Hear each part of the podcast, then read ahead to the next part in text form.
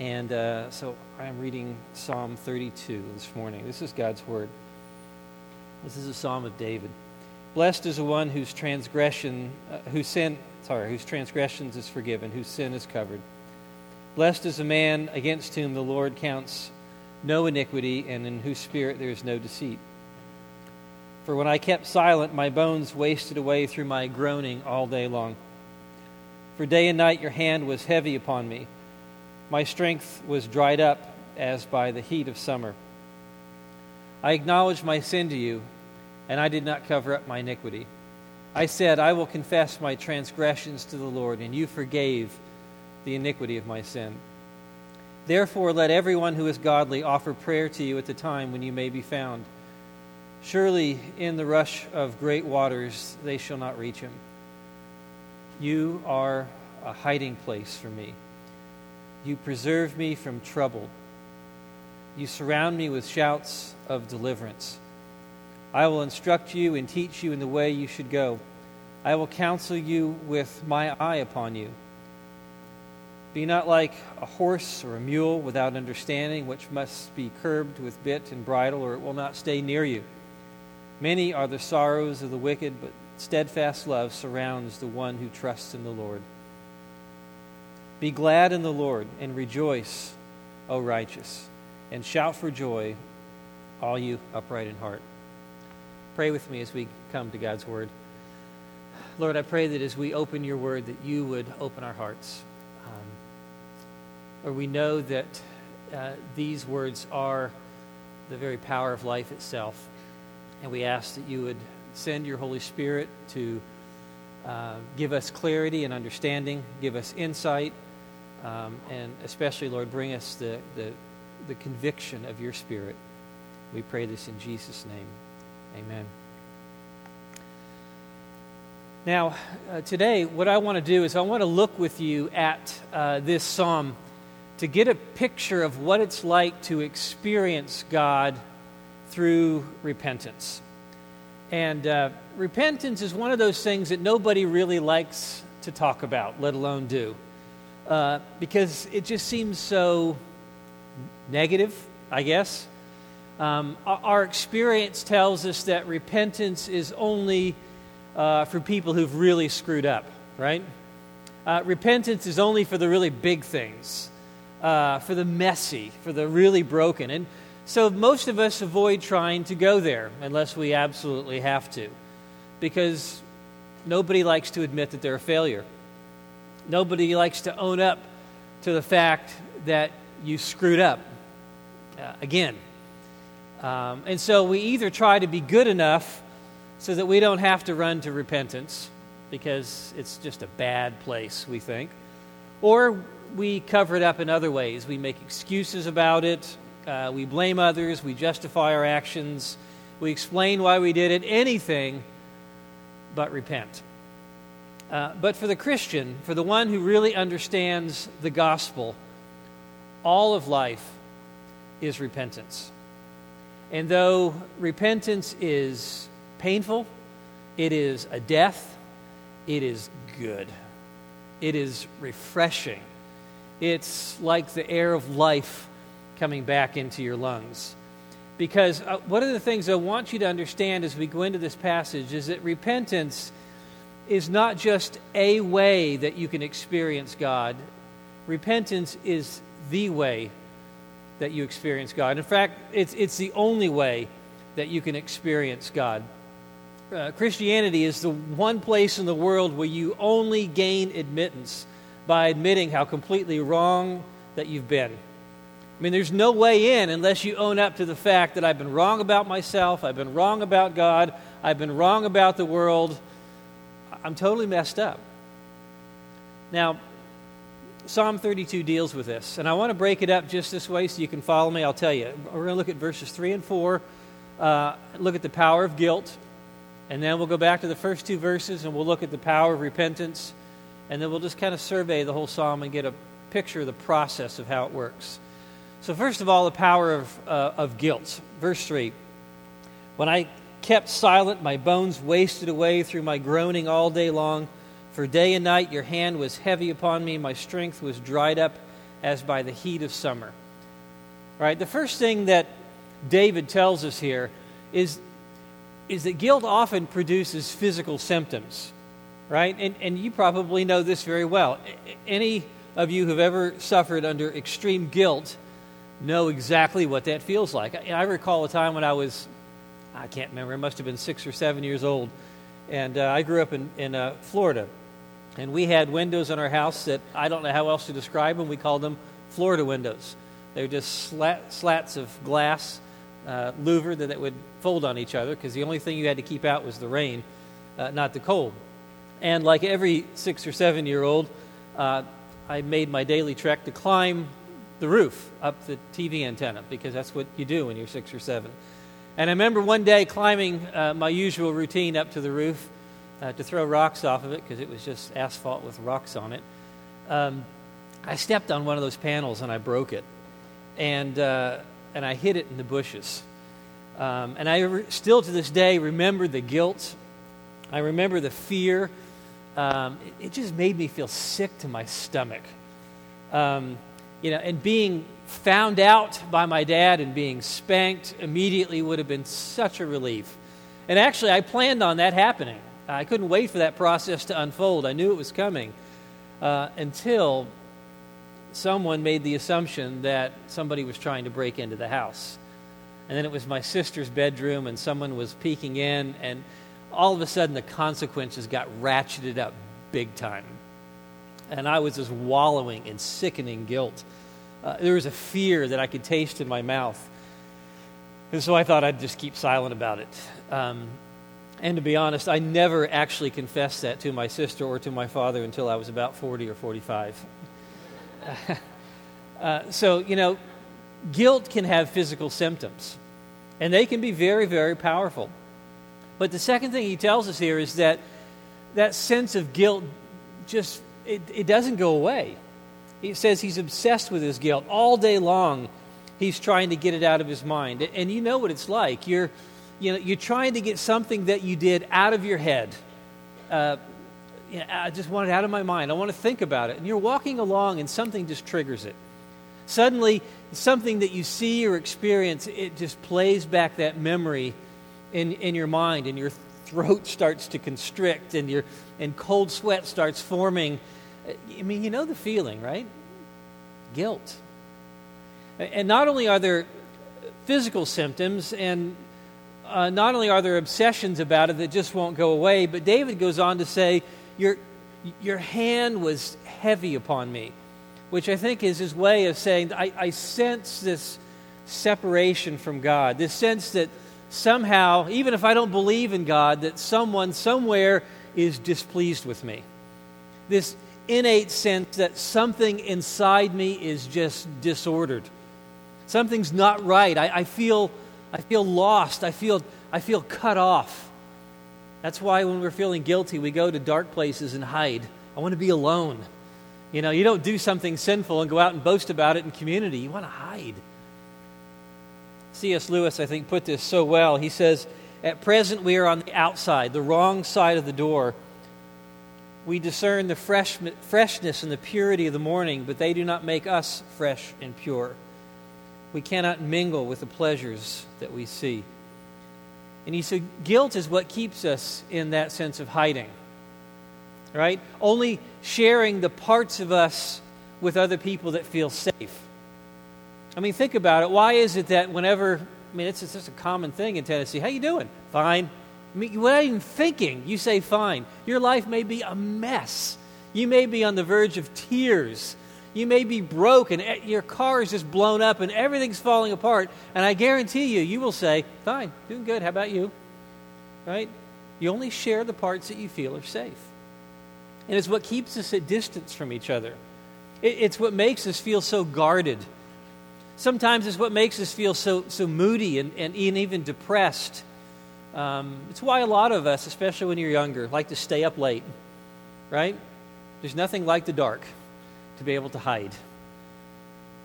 And David says, when I covered my sin, when I kept silent, my bones wasted away through my groaning all day long. Can you relate to that? Can you relate to the groaning? To that sense that something's just not right because I've just blown it again. Now, the call here in this psalm is to repent. But covering is what we normally do rather than repenting. And there's so many ways that we do that. We blame shift. It's not my fault. You know, he made me do it, or the circumstances were so bad, I had no choice, I just had to do it. We define it away. Well, you know, it's not really that bad. I mean, everybody's doing it. It's kind of accepted these days. You can deaden yourself to it. You can medicate it away. You can shop it away. You can get drunk. You can do something pleasurable so you don't have to think about it. You know, you can run to sex, all sorts of things. I just don't want to think about it. I'm just going to run to something else and it'll go away. You can criticize or gossip or run other people down. You can, you know, try to lessen your indiscretions by pointing out those really bad sinners out there. And at least I'm not like that, right?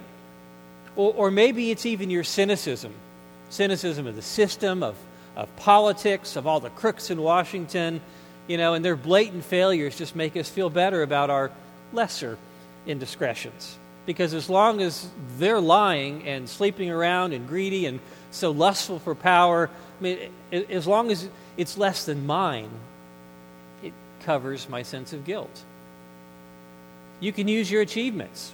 You can deal with your guilt by saying, look at all the good things that I've done. I mean, sure, I did this little thing, but look at all the great things that I've accomplished.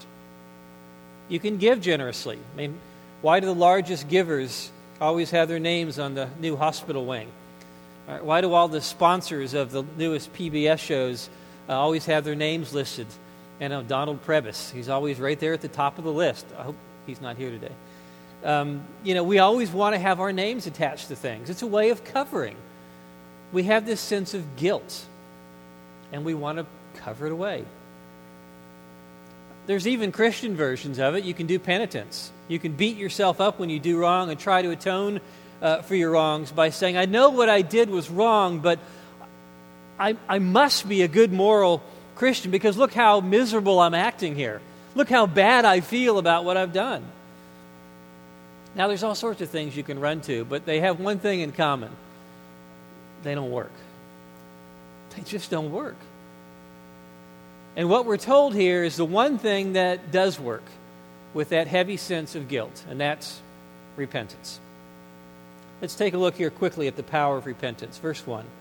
Blessed is the one whose transgression is forgiven, whose sin is covered. Blessed is a man against whom the Lord counts no iniquity, and in whose spirit is no deceit. What's the power of repentance? Now, I want you to notice a contrast here. Verse 5, I acknowledged my sin to you, and I did not cover up my iniquity.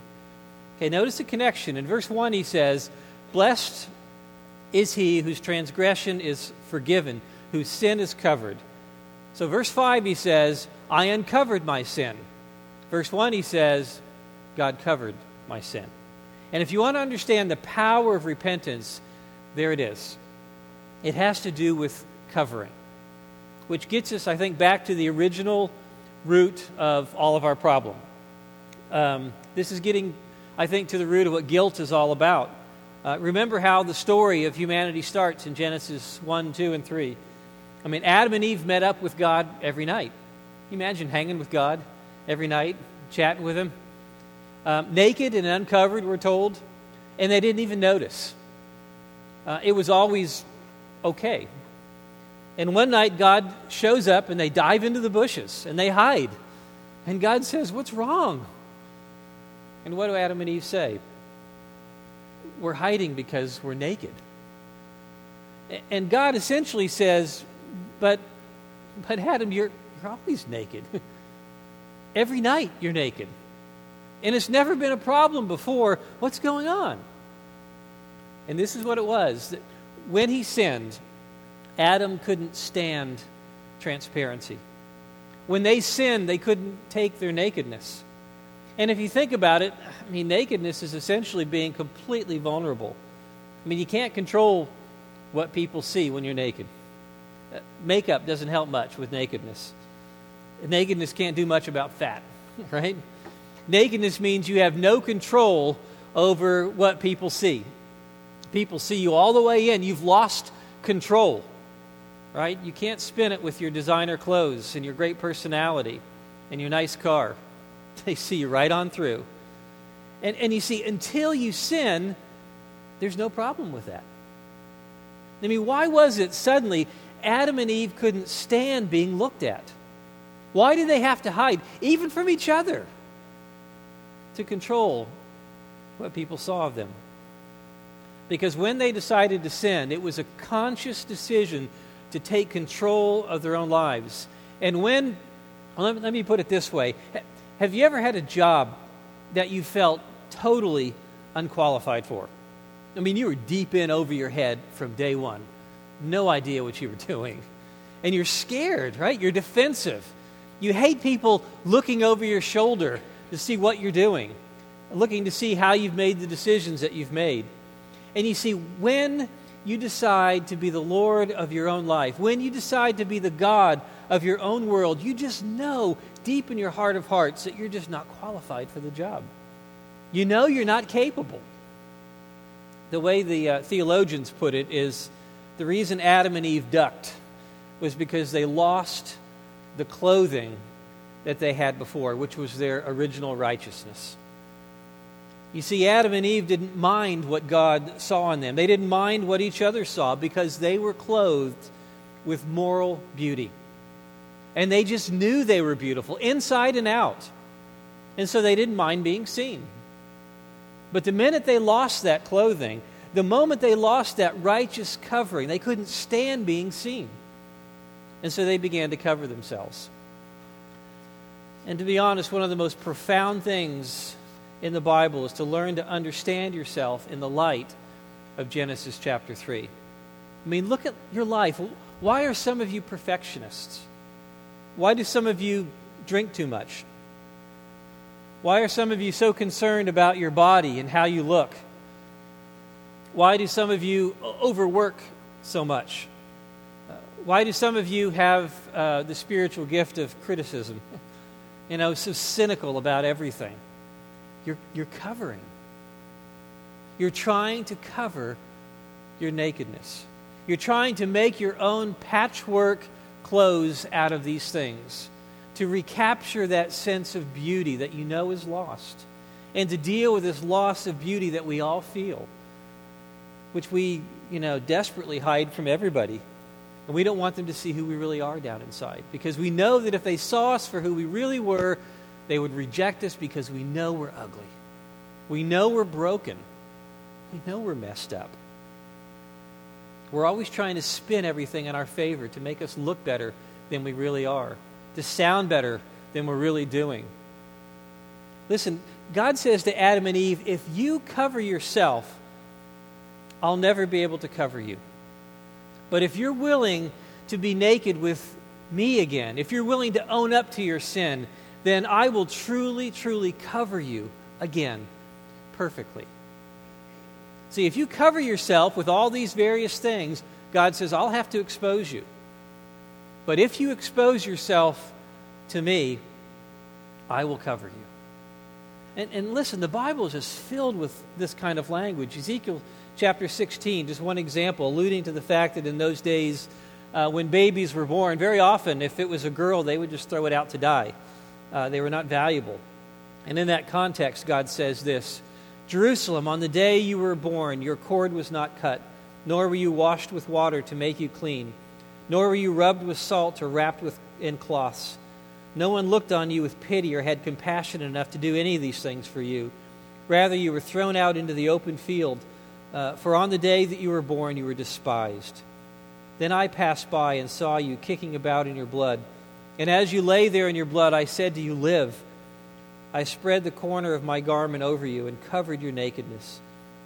I bathed you with water and washed the blood from you and put ointments on you. I clothed you with an embroidered dress and put leather sandals on you.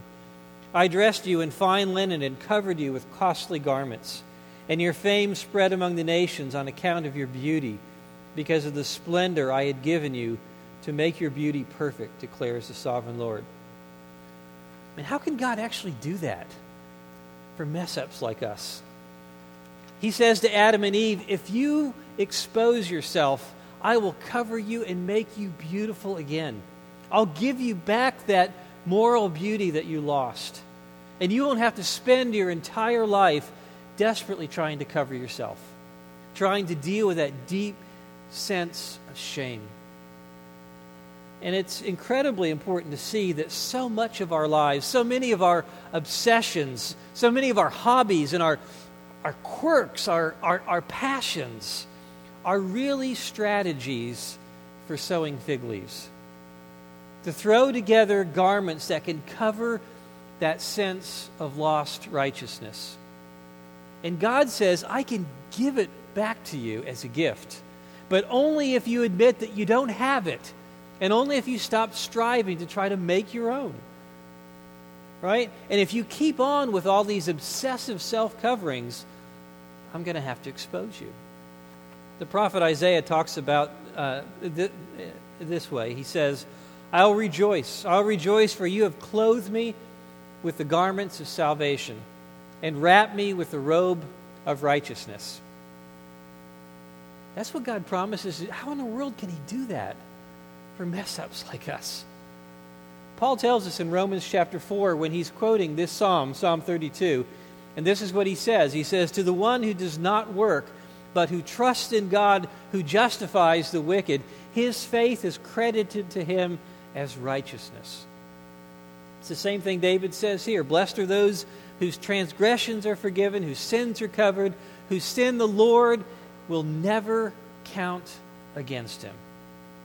And you see, even though David can't quite understand how in the world God could pull this off, he understands that what God is offering is an exchange of his feeble efforts at self-covering for a covering where the sin is actually gone, where the Lord will never count against him the things that he's done, because it's sent somewhere else. And we know it's because that sin has been imputed to Jesus, who was clothed with perfect righteousness. And in his death for us, and in his death for us, he placed that perfect robe of righteousness around us as a covering. And he himself was stripped naked and was clothed, in a sense, with our sin. I mean, you ever think about this? Why does the Bible go into so much detail about Jesus in his death being stripped naked? About the fact that they were casting lots for his garment. And I think the reason it does is because it's reminding us that he was made naked so we could be clothed in his righteousness. Now, let me be really practical here as we close. I know Luke goes on for hours. I won't. All right, let me be practical here. What does all this mean? That genuine repentance is a covering. And let me just run through a few things real quickly. Repentance is not running around beating yourself up saying, I'm sorry, I'll change, I'll try harder. No, it goes something like this. Verse 2, first thing, no deceit. All right? First thing, be honest. Right? No more deception, no more games, no more deceiving yourself. All right? No more deceiving anybody else. So the first thing he says is be real, be honest, be transparent. You are a screw-up. Everybody else can see it. Own up to it. All right? Second thing he says, real quick, I'll move ahead. Verses 3 and 4, see the danger of sin. I mean, think about it.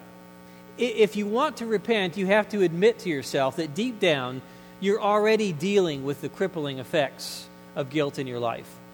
And the reason that your bones feel like they're wasting away at times, the reason for much of the groaning about life, the reason you often feel strapped of strength. I mean, don't over-psychologize this stuff. It could simply be that underneath, it's your sense of nakedness, a desperate desire to cover it over.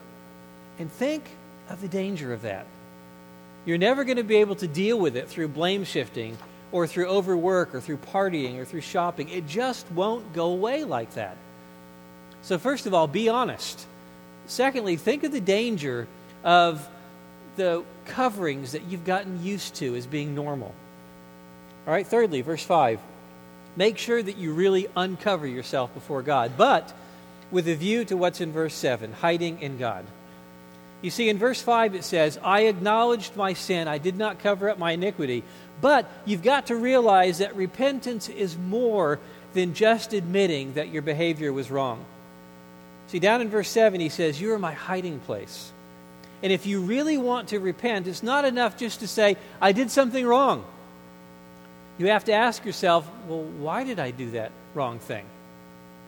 Right? And the answer is always not just simply, I broke a rule. I broke the lying rule, for example. But the real answer is that I'm trying to cover my nakedness. I'm hiding myself in something. I'm trying to clothe myself with something. And only He can be my hiding place. Only He can be my clothing. Only He can cover my nakedness. Only He can make me beautiful again. For example, let's just say you did lie about something. And you could say, okay, that's wrong. I mean, yeah, you broke the lying rule. Did it. But it's not enough simply to say, Lord, I lied. I'm sorry. Please help me. Please forgive me. You have to ask yourself, why did I lie? You lied because something else is your hiding place, and you're trying to protect it. I mean, it could be anything. But something has become a way for you to clothe yourself.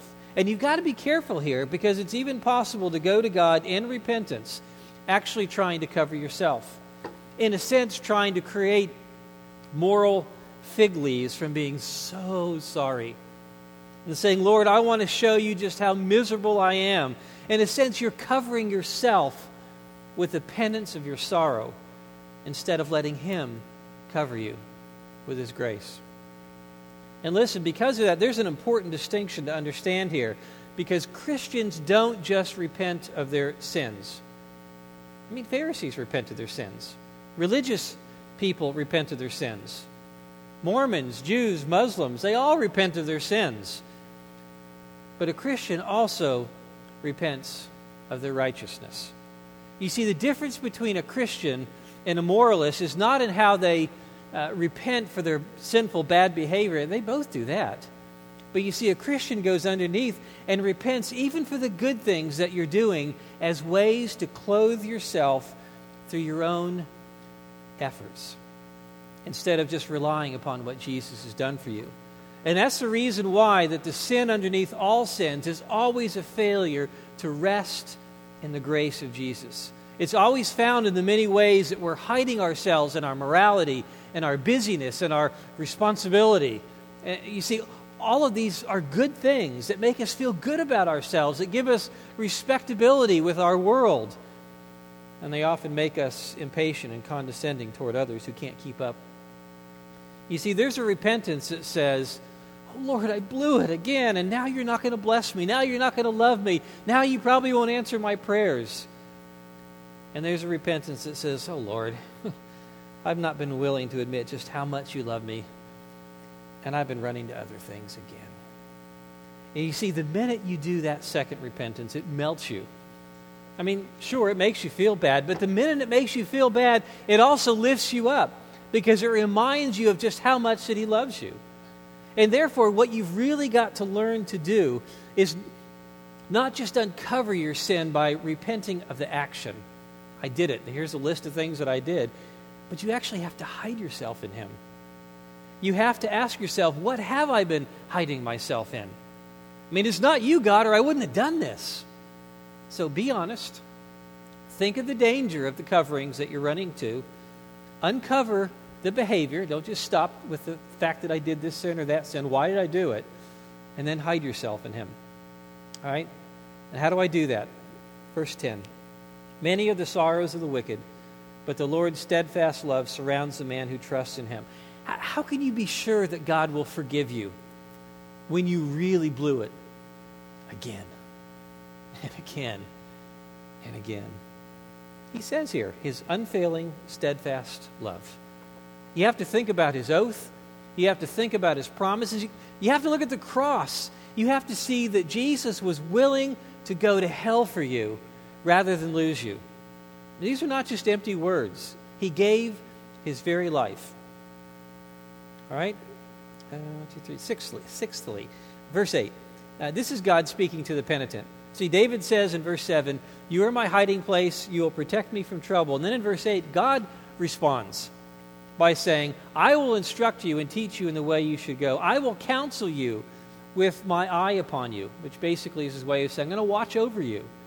Then he says, "Do not be like the horse or the mule, which have no understanding, but must be controlled by bit and bridle, or they won't come to you." See, that's God speaking. And what he says is, don't be like a horse. Or in modern vernacular, don't be an ass. All right? You know, God's basically saying, all right, you showed up with your guilt. You showed up saying, "I'm sorry for what I've done," but why are you here? Why are you repenting?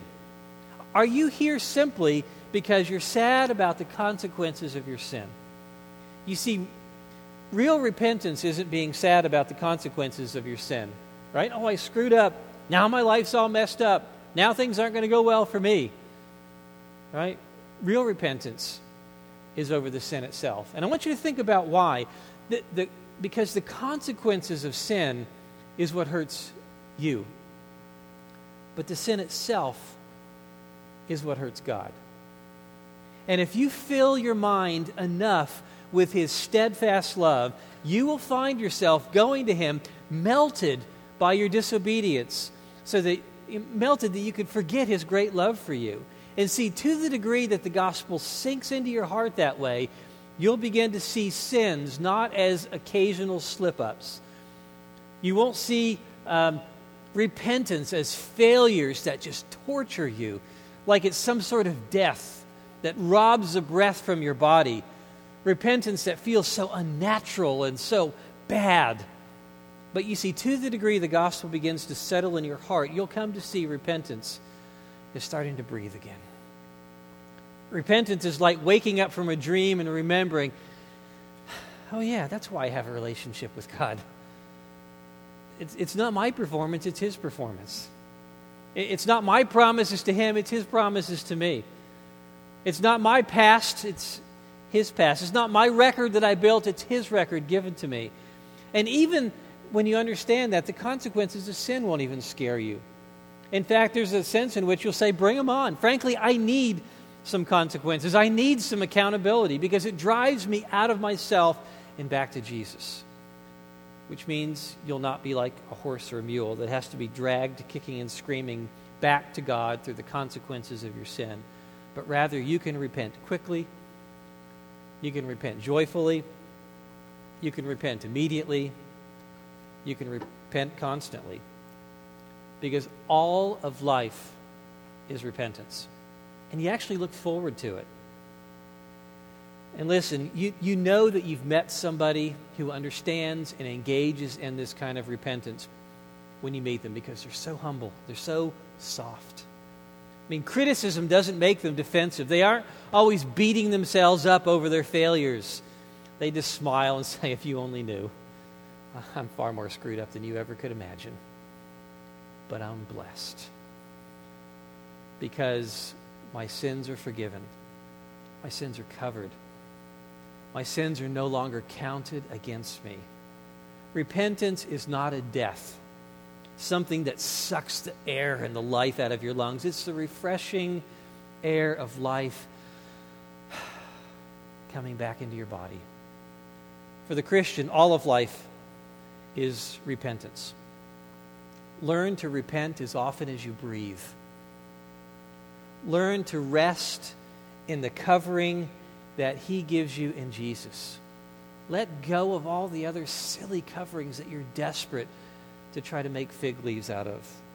And let him and nothing else be your hiding place. Let's pray. Lord, I thank you for the beauty of the gospel. And thank you for the love of Jesus. Thank you that you would be our covering and you would be our hiding place. Lord, forgive us for running to so many other things to hide ourselves in instead of you. It's no wonder our lives are so dark and messed up because we have little saviors that can't save us.